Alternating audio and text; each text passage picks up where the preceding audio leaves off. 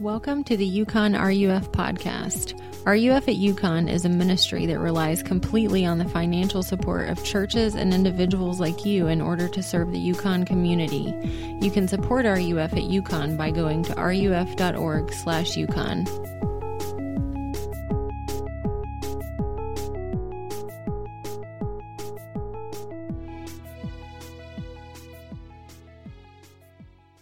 UF. Guys, thanks so much for coming on the final Wednesday before Thanksgiving break. I know you could be dreaming about what you'll do next week or avoiding schoolwork or actually doing schoolwork and a lot of other things. So I'm thankful that you're here. And uh, if you have been coming, then you know that we have been working our way through the Gospel of Mark this semester, and we. Uh, are going to kind of fast forward to the end. So uh, we have, uh, we're going to meet again for a large group two weeks for tonight for kind of a one final one for the semester, and it's going to be a little Christmas themed and should be great.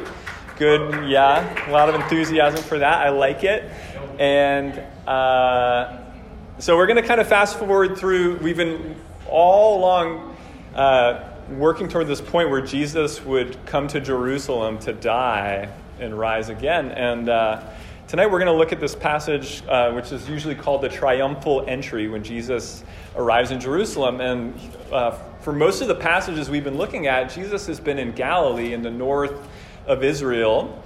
And uh, this is where he's showing up in Jerusalem, which is where the temple is. So this is like the place for Israel, where the temple is uh, around Passover time, which is like the time to be in Jerusalem. And uh, that's where we pick up. So I'll read for us Mark 11, uh, 1 through 11. Uh, now, when they drew near to Jerusalem, to Bethphage and Bethany at the Mount of Olives, Jesus sent two of his disciples and said to them, Go into the village in front of you, and immediately as you enter it, you will find a colt tied on which no one has ever sat. Untie it and bring it. If anyone says to you, Why are you doing this? say, The Lord has need of it and will send it back here immediately. When they went away and found a colt tied to, and they went away and found a colt tied uh, at a door outside in, in the street, and they untied it. And some of them standing there said to them, What are you doing untying the colt? And they told them what Jesus had said, and they let them go. And they brought the colt to Jesus and threw their cloaks on it and he sat on it. And many spread their cloaks on the road, and others spread leafy branches and they had, that they had cut from the fields. And those who went before and those who followed were shouting, Hosanna! Blessed is he who comes in the name of the Lord. Blessed is the coming kingdom of our father David. Hosanna in the highest. And he entered Jerusalem and went into the temple. And when he had looked around at everything, as it was already late, he went out to Bethany with the twelve. Uh, pray with me. Uh, Heavenly Father, as we come now to your word, would you guide us and uh, give us insight into it? Uh, would you apply its truth to our hearts uh, to comfort us, uh, to encourage us, and challenge us, and ultimately make us more into the people we were meant to be? In Jesus' name I pray. Amen. Uh, I don't know what you guys have planned for this weekend. I was telling a group back there that I have some pretty dope plans lined up. On Saturday at 11 a.m., got tickets booked already to go see Frozen 2 with my little kids. And it's going to be their first movie theater experience ever for both. Like, they, they don't know what a movie theater, and we're going to like IMAX too. So I don't know what's going to happen. Uh, and we're a little worried about it because my kids have seen Frozen 1, a few of the Pixar movies, and they're like pretty freaked out by them. Like, I don't know if you've seen one of those movies lately, but they're very suspenseful. And, uh, you know, they have to be because to be a successful movie like that, they have to be able to like hold the attention of not just little kids, but older kids and even adults. And so uh, these movies like do have a lot of suspense, which really freaks out my kids, especially Asher, who's two. Like he's I don't know what's going to happen to him on Saturday, but uh, you know, the reality is like the movies that they make for kids that also appeal to a broader audience are like these roller coaster rides where it's like it seems like it's all going to be a happy ending, but then this crazy thing happens and they just take you on this roller coaster ride, uh, especially near the end of the movies. And uh, it's quite frightening at times, and you know, the ending is great. And uh, this story, what I want to suggest to you is the story that we just read here uh, doesn't make it won't make a lot of sense unless you're familiar with the roller coaster ride that has brought us to this point in the Bible, uh, specifically all through the Old Testament. So, uh, I want to just take us on a brief tour of the roller coaster ride that has gotten us here. Uh, in the beginning of the Bible, God creates a wonderful world, and it's perfect in every way, and God and his uh, Adam and Eve, who he created, are together, and it's great. And then sin enters the world, and everything falls apart, and it's uh, the world becomes a scary place. But then God promises uh, that He will redeem the creation, He will redeem the world, and yet uh, wickedness is allowed to kind of uh, prevail for a while, and it says the world gets increasingly wicked. And so, God, if you know the story of Noah and the ark, uh, God uh, floods the earth and he saves Noah and his family. And it's kind of this restart. And uh, Noah's family grows, and uh, eventually God calls Abraham specifically, and he says, I'm going to make a nation of you, Israel and uh, I'm going to use you guys to save the world. Like your family, this family, Israel, is going to save the world. And it sounds really great. And there's this like miracle uh, child that's born, and, uh, and these, this family is miraculously growing. But then they get enslaved in Egypt for like 430 years.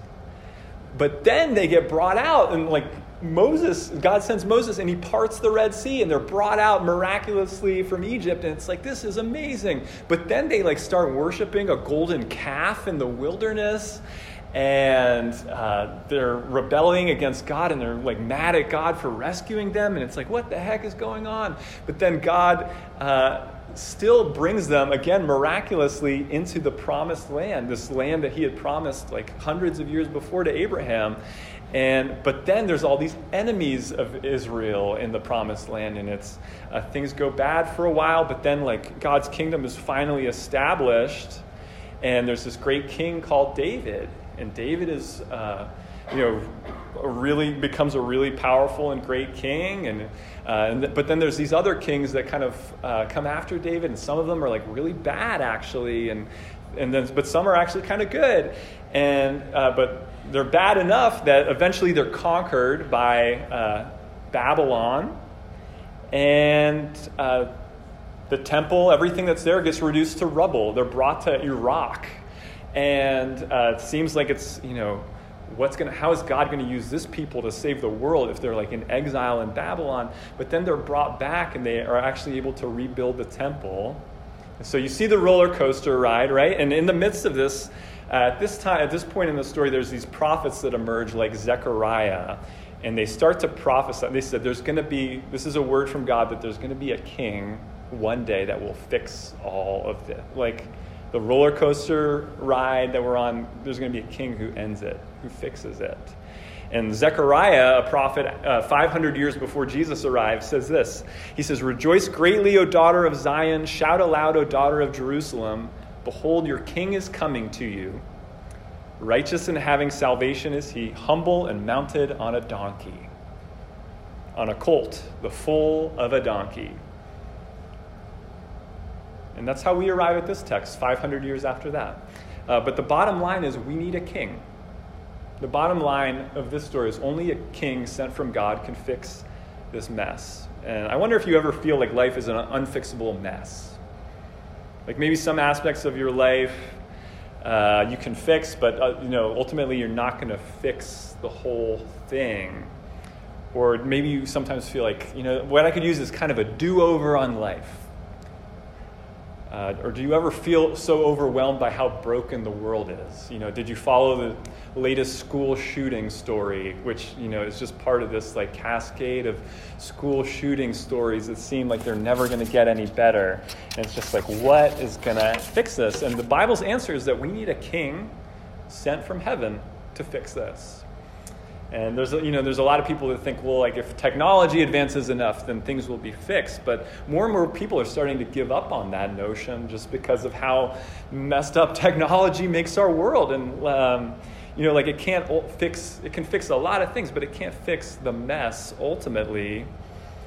And that's what the Bible is really about is waiting for a king. Christianity won't make a lot of sense unless you're waiting for a king to come and fix the mess. So uh, tonight we're going to be thinking about that. Do you know that you need a king?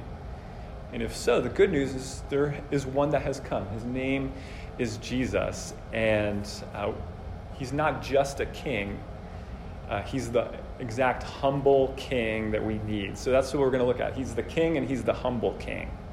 Uh, so, first of all, he's the king.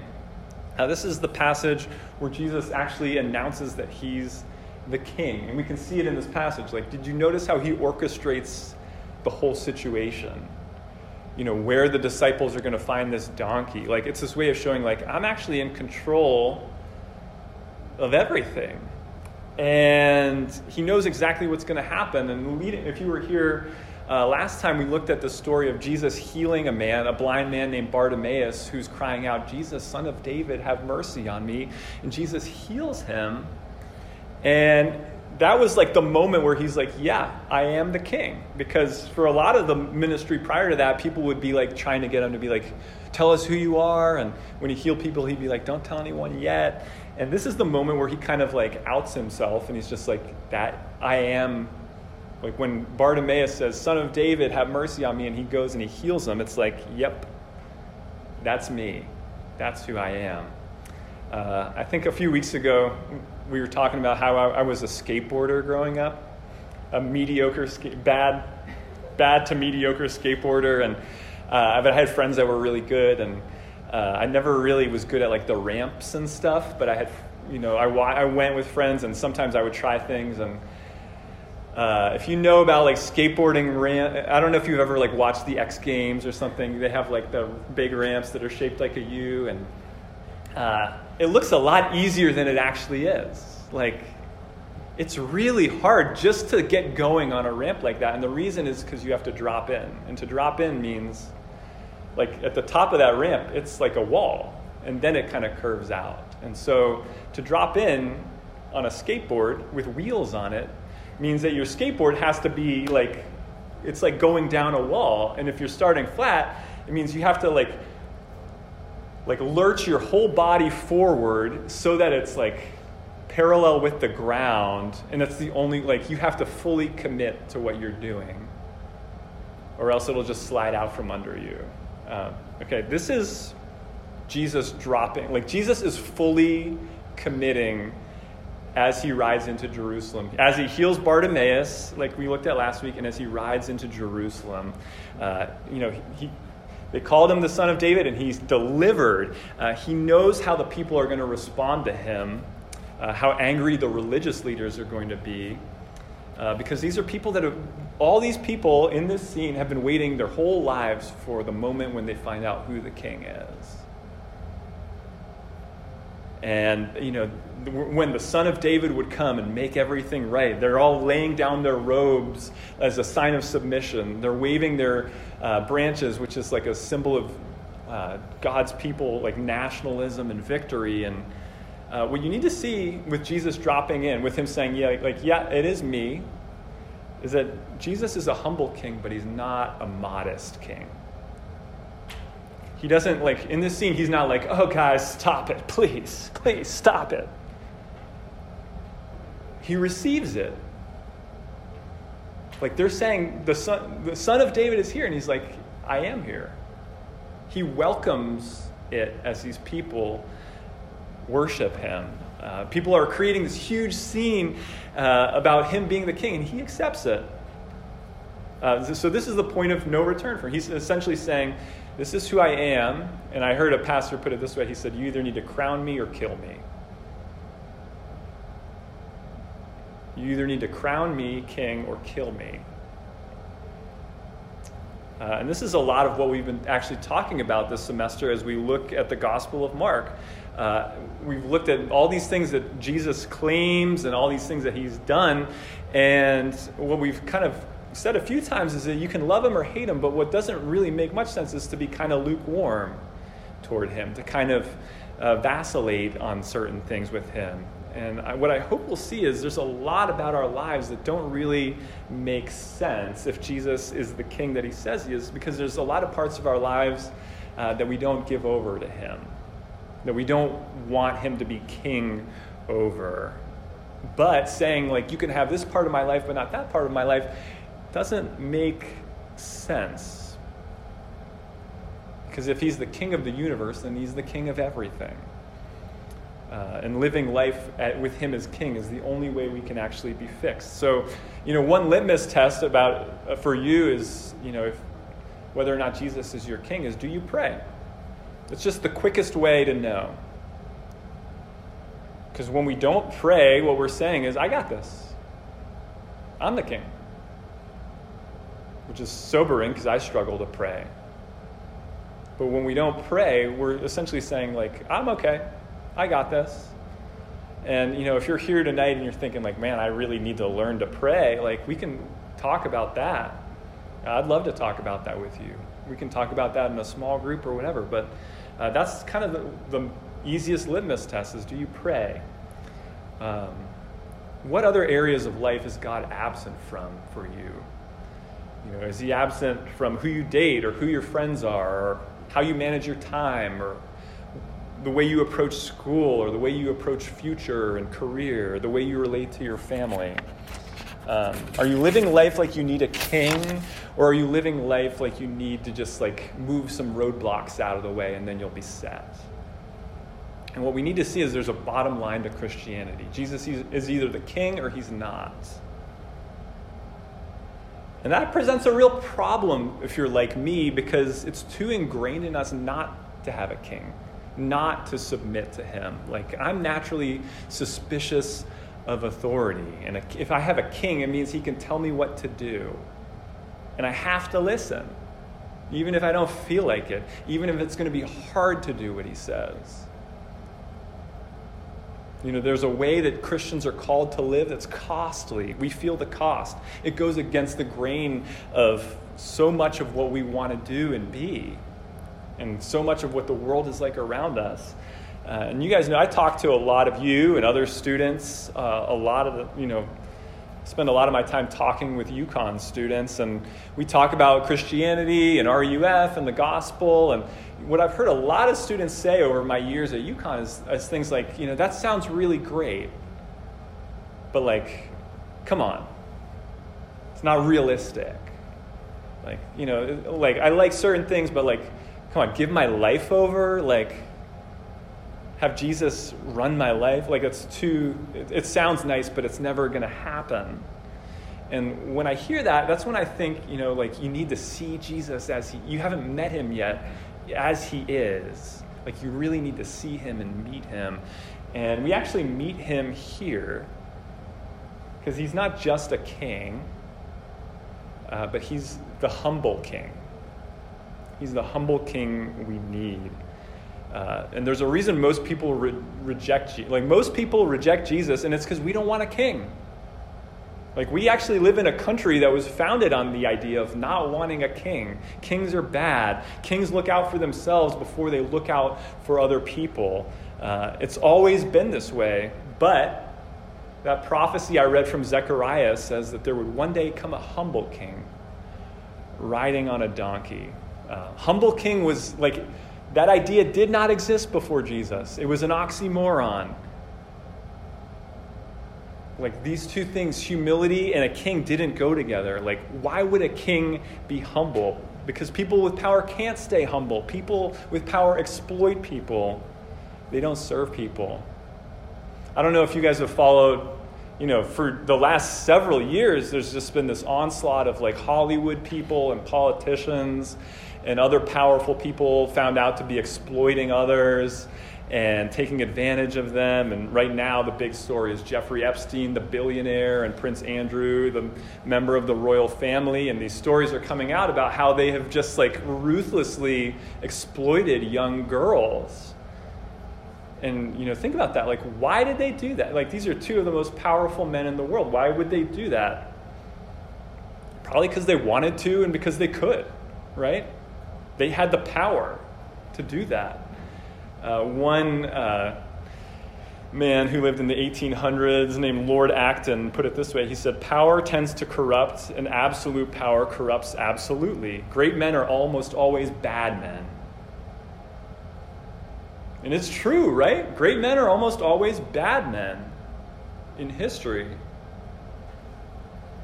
And I want you to think about that and then I want you to picture the king of the universe, the one who made the sun and the stars and the ocean, and you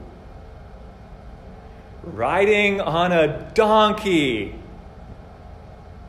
Like, have you seen a donkey lately? How pathetic they look. How, like, he's riding on a donkey. And back then, if you were like a conquering king, like you found the biggest horse you could find, like a war horse, and you rode, like, there's stories about Alexander the Great conquering and riding in on like this amazing war horse that no one had ever seen before. And a donkey was for like a peasant, it was for a servant. So, what does it mean that Jesus the King comes as a servant? And it means that he's come to be the king not to exploit you or take advantage of you, but to save you. And why do we need to be saved? Uh, we need to be saved because we are actually servants who try to be the king. We've put our, ourselves in the place of the king. That's one way you could understand what sin is. Sin at its heart is a servant saying, No, I'm the king. I'll do it my way. I know how my life is supposed to go. I know what's best for me. I get to decide. And to the actual king, that is offensive.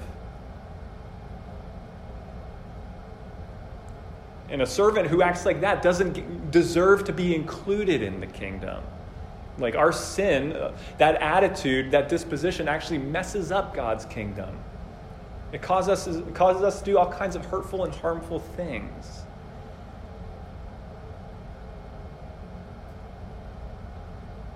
But there is a humble king who has put himself in the place of a servant. So if, if, sin is a servant putting himself in the place of a king, what salvation is, is a king coming and putting himself in the place of a servant. And we can see it happening as Jesus rides into Jerusalem, riding on a donkey, and the people yell, Hosanna! Hosanna! Uh, Hosanna, if you don't know, means, oh, please save and it's they you know like you know how like English people saying like God save the Queen. It's kind of like that. Uh, saying Hosanna to the Son of David meant like God save him, so that he can save us. But what they didn't know, and what Jesus did know, is that like the moment he dropped, the moment he healed Bartimaeus and dropped in, he was riding to his death. The way that the humble king would save us was if God would let go of him. And Jesus, so what Jesus does is he takes servanthood to the fullest extent. He says, I will die so that they can be saved, so that we could live and serve God the way we were supposed to, the way life was meant to be. Uh, I talked a little while ago about how we all resist Jesus as the king. Because we all know there's a cost, right? It's hard. Being a Christian means you have to serve others before yourself. Being a Christian means you might miss out on things in life that are pleasurable and seem great that other people seem to be enjoying. But if you come to know the humble king, you'll actually become like him. And living like him will be hard, but it won't be burdensome. Like serving others instead of yourself is hard, but it won't be burdensome because you were always made to be like him.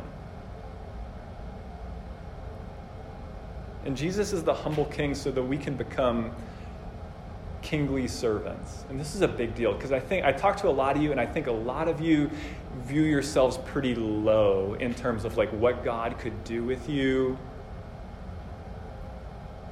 in your place in this world. And what God has come to do is to make you a kingly servant. You know, it's this simultaneously like low view of yourself and very high. Like God wants you to like God is calling you to extend his kingdom God has called us to this amazing position of honor, representing Him, the King, in this world, not to puff yourself up and be like, oh, I'm so great. It's this actual, like, humble status, too, because we needed Him to save us. We're not better than anyone, but we are called by the King into His service.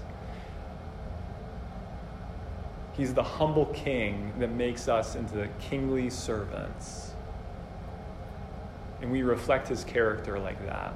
Uh, so let me pray that we would actually do that, that he would work that into our hearts and lives. Let's pray. Uh, Heavenly Father, we uh, pray that we would come to see more of the humble King. Uh, the only person of power who uh, doesn't live to exploit us, but to bless us and make us like him, uh, to share everything with us.